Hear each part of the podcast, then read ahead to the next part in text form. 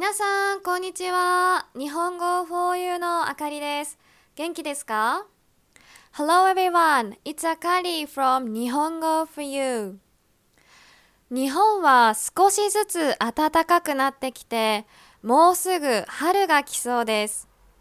日本は学校や仕事が4月に始まるので、3月は別れや出会いが多い季節なんです。学校に通っていない今でもワクワクします。さて、今日のエピソードは3月の歳時期です。今回はひな祭りについてご紹介します。ひな祭りとは女の子の健康を祈る伝統的なお祭りのことです。日本では桃の花が咲く季節なので、桃の節句。節句とは季節の区切りのこととも呼ばれています。ひな祭りは3月3日ですが、女の子がいる家庭では、その1ヶ月くらい前からひな人形を飾ります。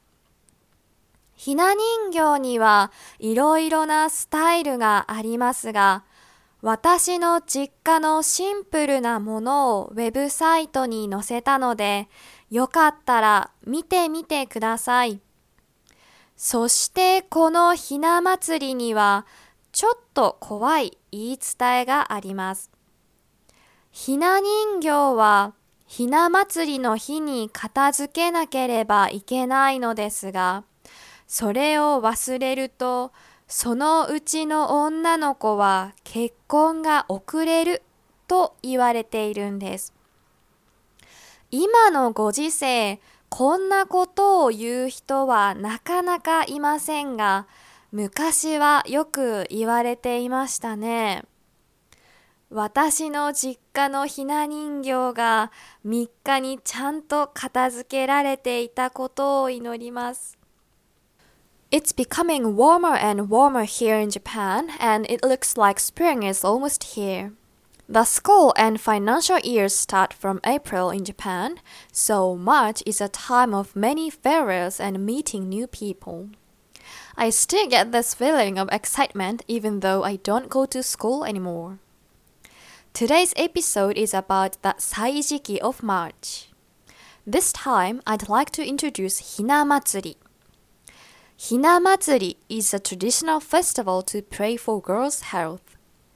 Since it's in the season when peach trees bloom in Japan, sometimes it is also called Momo no Sekku. Sekku is a term used to indicate seasons. Hina Matsuri is on March 3rd, but families with a girl start decorating the Hina Ningyo or Hina dolls around the month before. There are various types of hina ningyo, but I uploaded a photo of a simple one in my family's house to my website, so please have a look if you like.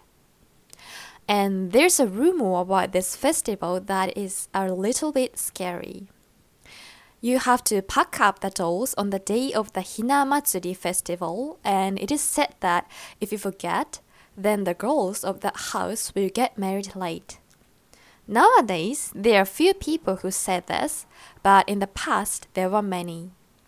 I hope my parents pack the dolls away on March 3rd.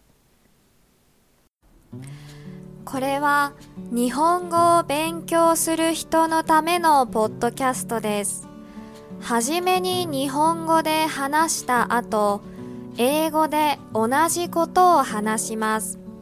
もし日本語がよくわからなかったら巻き戻してもう一度聞いてみてください。日本語と英語のスクリプトをウェブサイトに書いたので確認したい人は日本語 4u.com を見てくださいね。日本語 4u ではより面白いコンテンツや質の高いビデオのために寄付をお願いしています。皆さんからいただいた寄付はコンテンツ作りの設備の向上や動画作成のために使われます。